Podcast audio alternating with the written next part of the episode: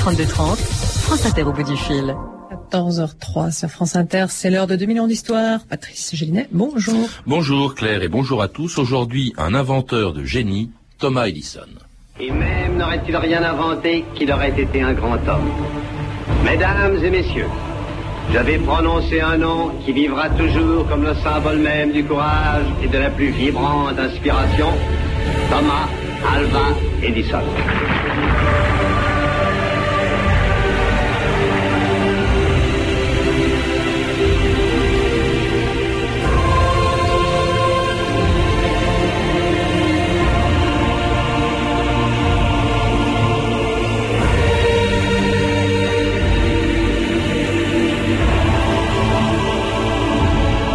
2000 ans d'histoire.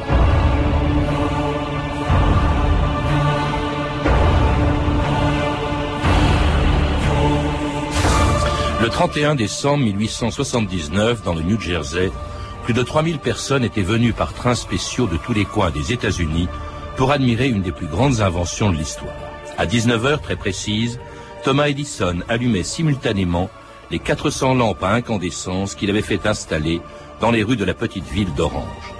Fini l'éclairage au gaz ou au pétrole lampant, un des inventeurs les plus géniaux de l'histoire, entré dans la légende en découvrant le moyen par lequel nous nous éclairons aujourd'hui depuis plus de 130 ans. Le génie, c'est 1% d'inspiration et 99% de transpiration, disait modestement Edison, avant de mourir le 18 octobre 1931, en laissant derrière lui des centaines d'inventions qui ont bouleversé notre vie quotidienne. L'illustre savant s'est éteint doucement à 84 ans à West Orange, dans l'état de New Jersey. Curieux, toujours insatisfait, chercheur infatigable, il n'est point d'invention qu'il n'ait eu à cœur de perfectionner. C'est ainsi qu'il rendit pratique notamment le téléphone de Graham Bell et le phonographe de Charles Cross. La lampe à incandescence, qui d'ailleurs porte son nom, est la plus célèbre. Vous allez entendre Thomas Edison répondre lui-même à une question qui lui fut posée un jour sur le cinéma sonore. Comment pourrais-je vous exprimer mon opinion sur cette invention nouvelle, dira-t-il, alors que je suis à peu près complètement privé de Louis What do you think of the sound picture of today? What I think of the talking picture? Yeah. Well, I don't know. I never heard of it because I can't understand it. Et c'était la voix d'Edison quelques mois avant sa mort en 1931. Philippe de la Cotardière, bonjour. Bonjour. Vous êtes écrivain et journaliste scientifique, alors que l'inventeur ou un des inventeurs, nous le verrons, du phonographe soit sourd, c'est déjà surprenant. Mais alors, ce qu'il est encore plus, c'est le nombre des inventions euh, qui sont dues à Edison. Rares, très rares, sont les scientifiques qui ont déposé autant de brevets que lui. C'est vrai, c'était un esprit extrêmement inventif euh, qui a déposé plus de 1000 brevets. Il faut dire que la carrière a été assez longue, hein, puisqu'il est mort en 31, il est mort à 84 ans, on l'a entendu. Oui, et il a commencé très jeune.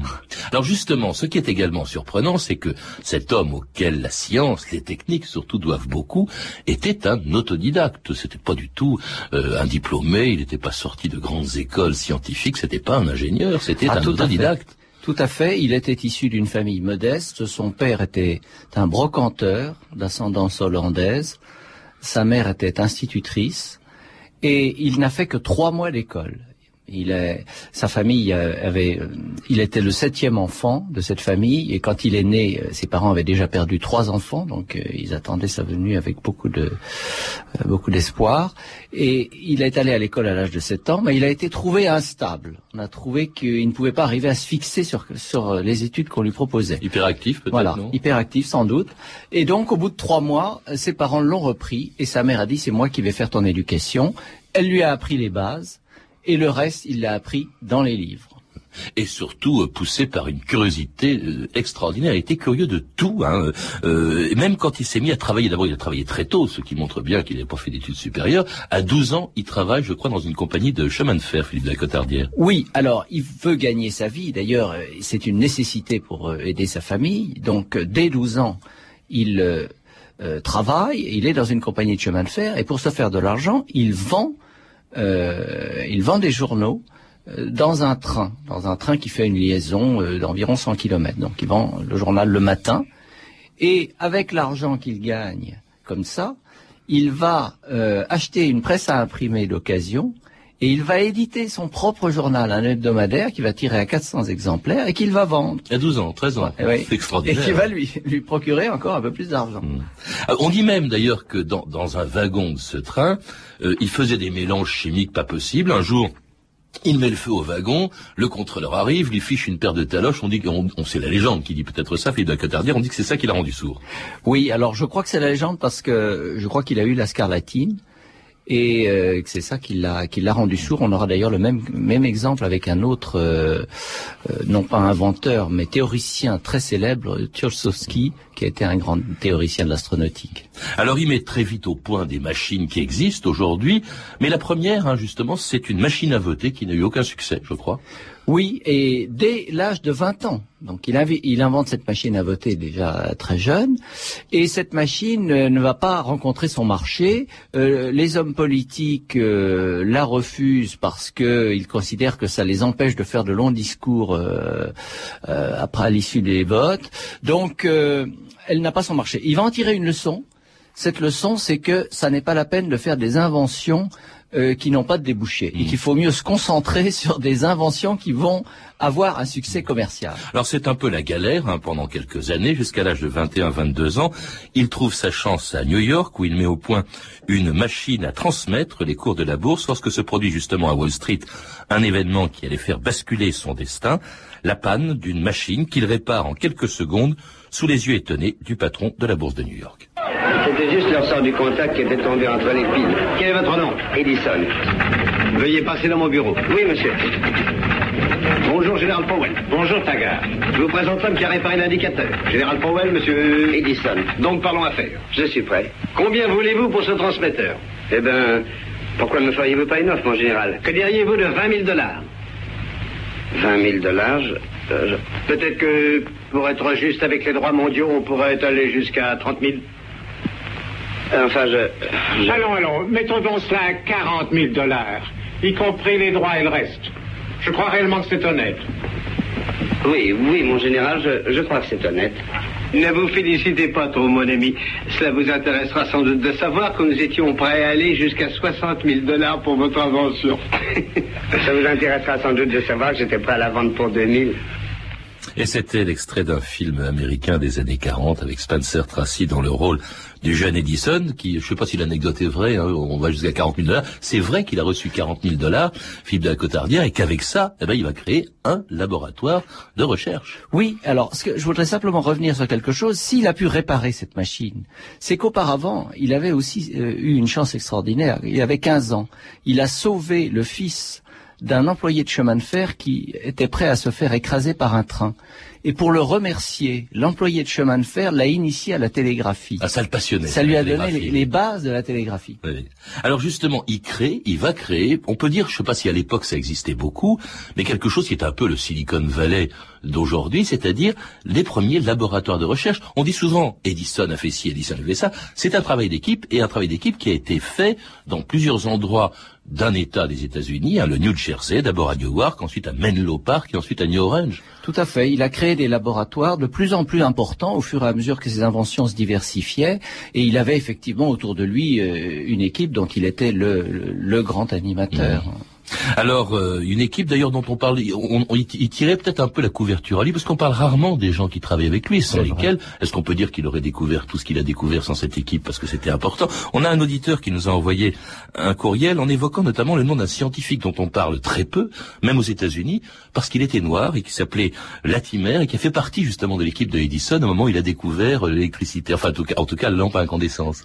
Oui, c'est vrai, mais c'est vous savez, on a le même cas avec Bell. hein. On, attribue toujours l'invention du téléphone à Bell, et finalement maintenant, on a rendu ses droits à Meucci, qui était un exilé italien qui n'avait pas pu prendre un brevet définitif, mais qui on- euh, maintenant il est il est vraiment prouvé qu'il a inventé le téléphone avant Bell. Donc on rappelle le nom de ce Lewis Howard Latimer hein, qu'un auditeur nous a envoyé par euh, par courriel. Et alors euh, justement, vous évoquiez Bell, mais la plupart, en tout cas les premières inventions d'Edison, il se contente en fait d'améliorer des inventions découvertes avant lui. Le téléphone de Bell, je crois qu'il a beaucoup travaillé dessus. Oui. La machine à écrire aussi. Oui, tout à fait. Et, et là, je crois que c'est un point important de l'histoire des techniques, c'est qu'on a trop souvent aujourd'hui tendance à vouloir associer une date à une invention. Or, l'histoire des techniques, c'est beaucoup plus compliqué que cela. Une invention, c'est souvent euh, l'apport successif de toute une série d'inventeurs, jusqu'à celui qui a euh, un petit éclair de génie de plus. Et Edison, c'est un petit peu ça. Il va perfectionner parfois des, des dispositifs qui étaient déjà dans l'air du temps, mais il va ensuite euh, pouvoir les commercialiser. Alors il y a un cas qui qui est bien connu justement parce qu'on a dit que c'était pas Edison qui l'avait découvert, mais c'était euh, un scientifique français, enfin un poète aussi, hein, qui était le phonographe de, Charles Cros. Euh, justement, euh, Edison dépose le brevet de ce phonographe avant tout le monde, le 9 décembre 1877. hein. il s'agit d'un cylindre de cuivre recouvert d'une feuille d'étain et sur lequel Edison enregistre et reproduit un jour une comptine d'enfants. C'était l'ancêtre des premiers disques, l'ancêtre de nos CD, le premier phonographe. Faites-moi ça aussi vite que possible, voulez-vous Qu'est-ce que c'est? Ça a rapport à la lumière? Non. Allô, allô, allô? Marie a un petit agneau, un tout petit agneau blanc. Lorsqu'elle s'en va jusqu'au hameau, l'agneau la suit gaiement.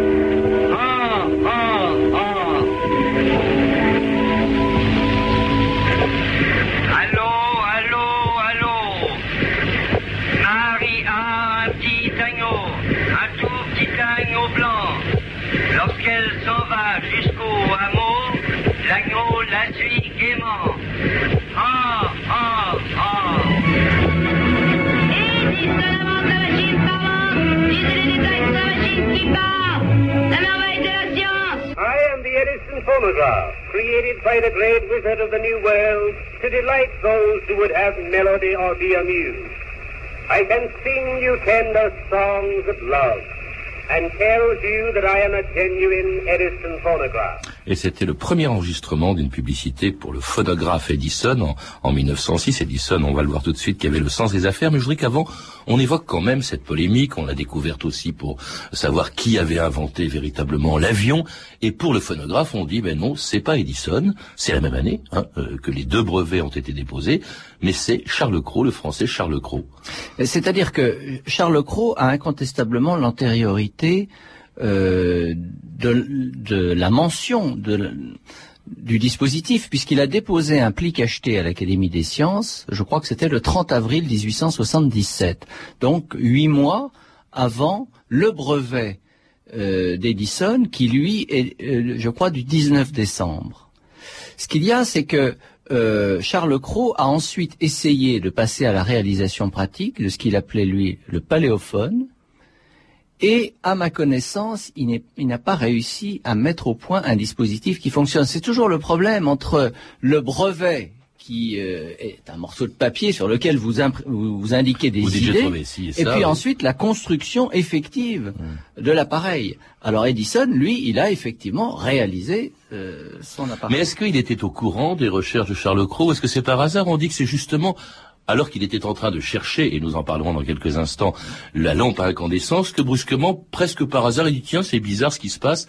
Si j'essayais ça, et il se met à mettre une plaque d'étain sur un cylindre de cuivre, et ça a donné, parce que c'était des cylindres les premiers disques, hein, et ça a donné le phonographe. Écoutez, je, je pense que il n'est pas invraisemblable qu'il n'ait pas été au courant. Je n'ai pas une information précise là-dessus, mais il faut bien. On a du mal aujourd'hui à, à croire cela parce que on est submergé d'informations. On a Internet, euh, la moindre découverte en- dans un pays, elle est connue évidemment aussitôt euh, dans un autre. C'était pas le cas encore à l'époque. Mm. Chacun travaillait dans son coin et puis il n'y avait pas les équipes de chercheurs euh, telles qu'on les, les a aujourd'hui. Et puis Charles Cros n'avait pas euh, ce qui a fait le génie d'Edison, c'est-à-dire le, le génie des affaires, du commerce, c'est-à-dire qu'aussitôt il invente quelque chose, et on le verra, ce sera pareil avec la lampe à incandescence, et il le commercialise, parce que c'était la maison Edison qui a commercialisé les premiers phonographes. Oui, alors ça c'est tout à fait une caractéristique d'Edison, c'est qu'il est à la fois un inventeur génial et un homme d'affaires très avisé.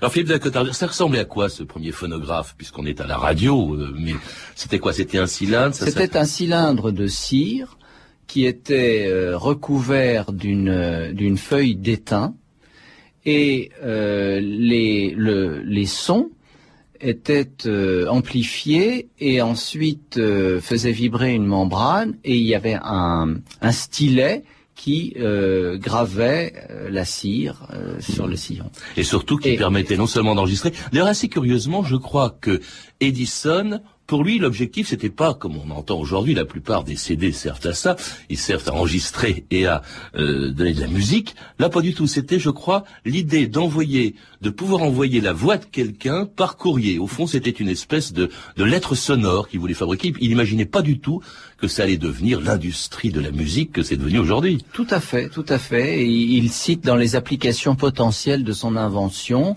le fait de pouvoir conserver la voix de quelqu'un, euh, d'avoir des poupées qui parlent. euh, Mais ça, il a inventé ça aussi, effectivement. Alors, cela dit, euh, il va prouver son talent, ses talents d'homme d'affaires aussi avec euh, la même année que l'invention du phonographe, la lampe à incandescence, c'est-à-dire l'ampoule électrique. Elle est d'ailleurs tellement banale euh, aujourd'hui, elle fait tellement partie de notre vie quotidienne qu'on a du mal à, euh, de se, à se rendre compte qu'à l'époque, c'était une révolution. Comment s'éclairait-on avant Edison?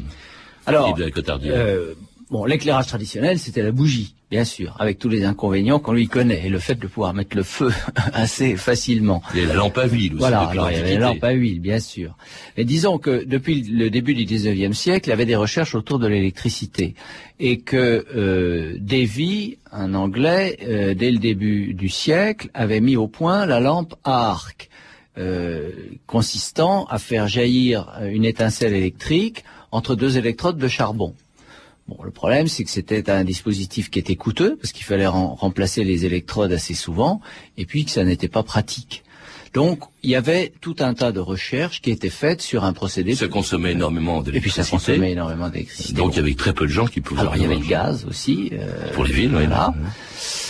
Et donc, dès le, le milieu du 19e siècle, certains chercheurs euh, essayent de mettre au point une ampoule électrique, et notamment le Britannique Joseph Swan, qui va travailler sur ce, problème-là. Le problème, c'est qu'à l'époque, on ne sait pas faire le vide d'une façon poussée dans une ampoule électrique. Et il va mettre au point, donc Swan va mettre au point une ampoule électrique avec euh, un, filament de charbon, mais euh, très vite, très vite, l'am- l'ampoule brille, mais ensuite elle se, elle devient toute sombre parce qu'il y a de la suie qui est projetée à l'intérieur de, de l'ampoule. Alors le pas technologique suivant, c'est d'arriver à faire le vide quand on a des pompes à vide qui le permettent, et ensuite, eh bien, on trouver un matériau qui ne se consume pas. Et Edison et Swan, là, sont vraiment à quelques mois d'intervalle encore. hein. C'est comme pour le. Puis les matériaux, c'est pas, c'est pas évident. Je crois qu'Edison a tâtonné pendant des a- mois. La, la première en- en- en- ampoule électrique qu'il a mise au point en 79, c'était euh, avec du papier Bristol carbonisé. Mais très vite après, il l'a remplacé par ce qui allait devenir le standard. C'était du bambou du Japon. Hum. Et surtout, il fallait faire le vide parce qu'autrement, Voilà. bah, ça brûlait, ça se, l'ampoule, l'ampoule cassait, ça durait très peu Et de temps. même avec du bambou, euh, Mm. donc ce qui va rester le standard jusqu'à la fin du 19e siècle, l'ampoule dure 40 heures. Mm. C'est pas énorme par rapport à nos ampoules actuelles. En tout cas, c'est ce qu'il découvre justement euh, en utilisant la première ampoule sous vide, euh, qui permet, qui est au fond la, la, la première euh, euh, façon, la, la première lampe à incandescence, le 21 octobre 1877, dans son laboratoire du New Jersey. Filament recourbé, fait d'un fil à coudre de coton, imprégné de carbone et scellé dans le vide. Très bien, maintenant nous allons faire l'essai. J'ai presque peur de mettre le contact. Allons-y. Dirait que celle-là a envie de durer. Quel jour sommes-nous? C'est le 21 octobre. Il télégraphie aux journaux. Il va éclairer la ville de New York.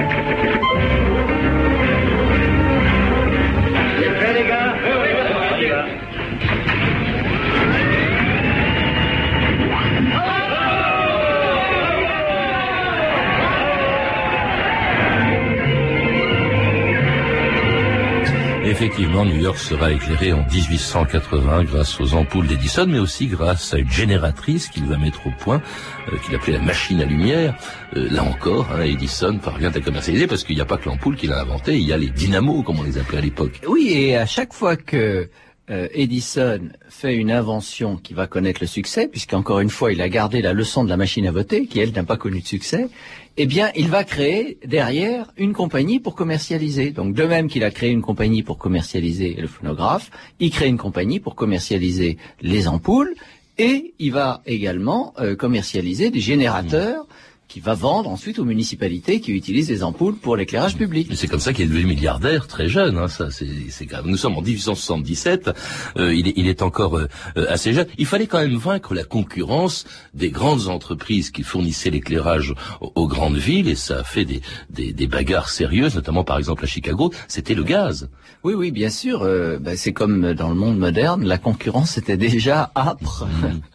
Alors ça, alors en plus, non seulement il va réussir à vendre le procédé et les machines qui vont avec à New York, mais alors ça va s'internationaliser. Je crois qu'il y a peu de, il y a peu de révolutions quand même qui ont eu autant d'impact aussi vite sur la vie quotidienne des habitants du monde entier, Philippe de Cotardière. Oui, alors ça, c'est une chose, ben, par exemple, qu'a bien vu Jules Verne, hein, euh, dont on fête aussi cette année l'anniversaire.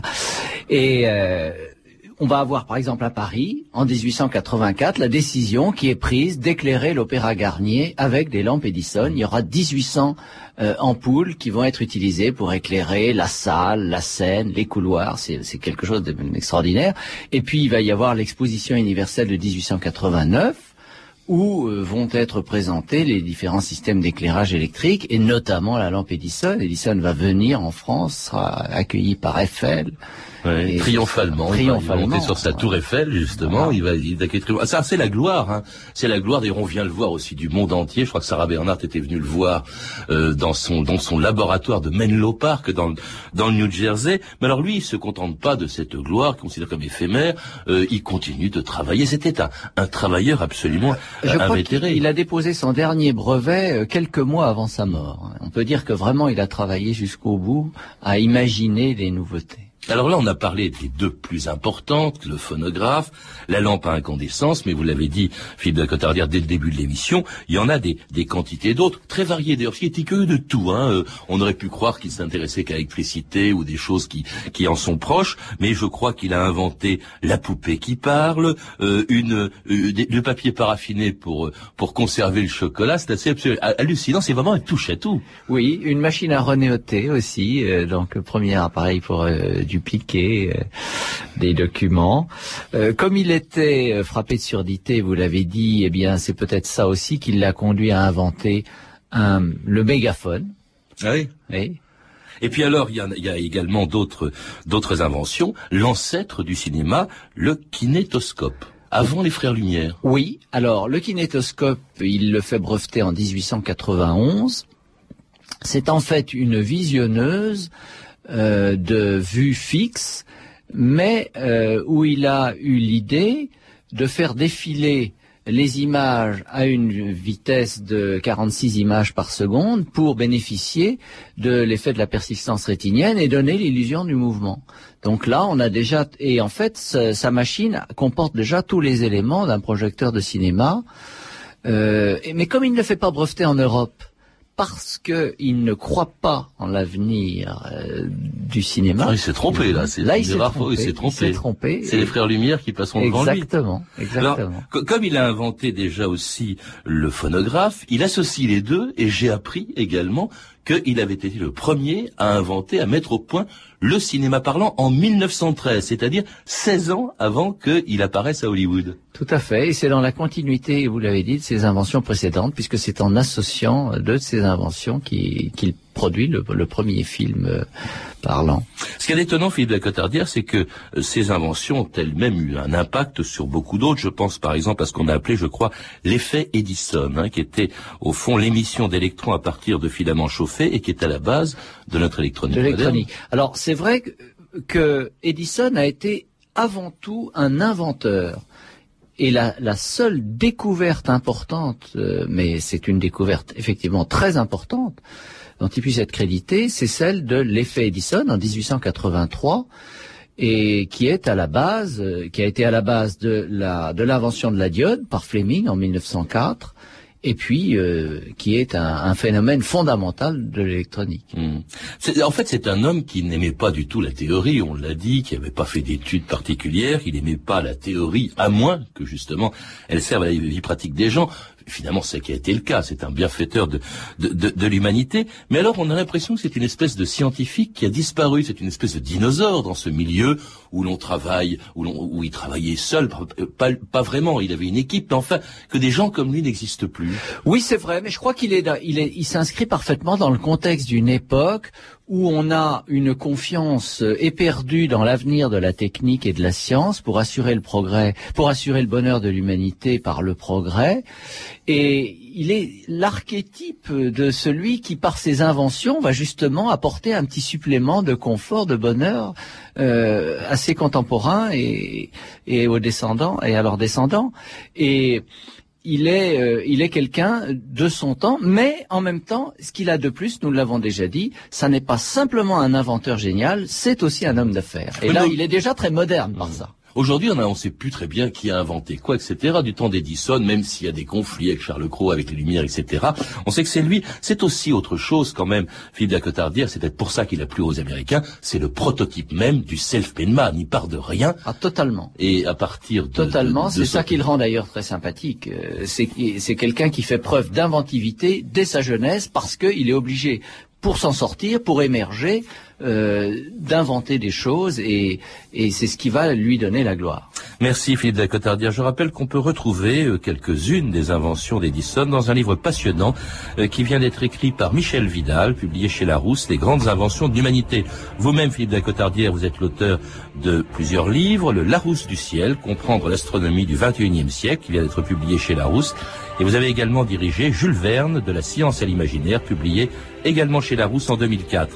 Vous avez pu entendre des extraits euh, d'un vieux film, donc des années 40, euh, le Edison et Mann. C'est un, c'est un film qu'on peut trouver en DVD. Ces références sont disponibles au 3230, 34 centimes la minute ou sur franceinter.com.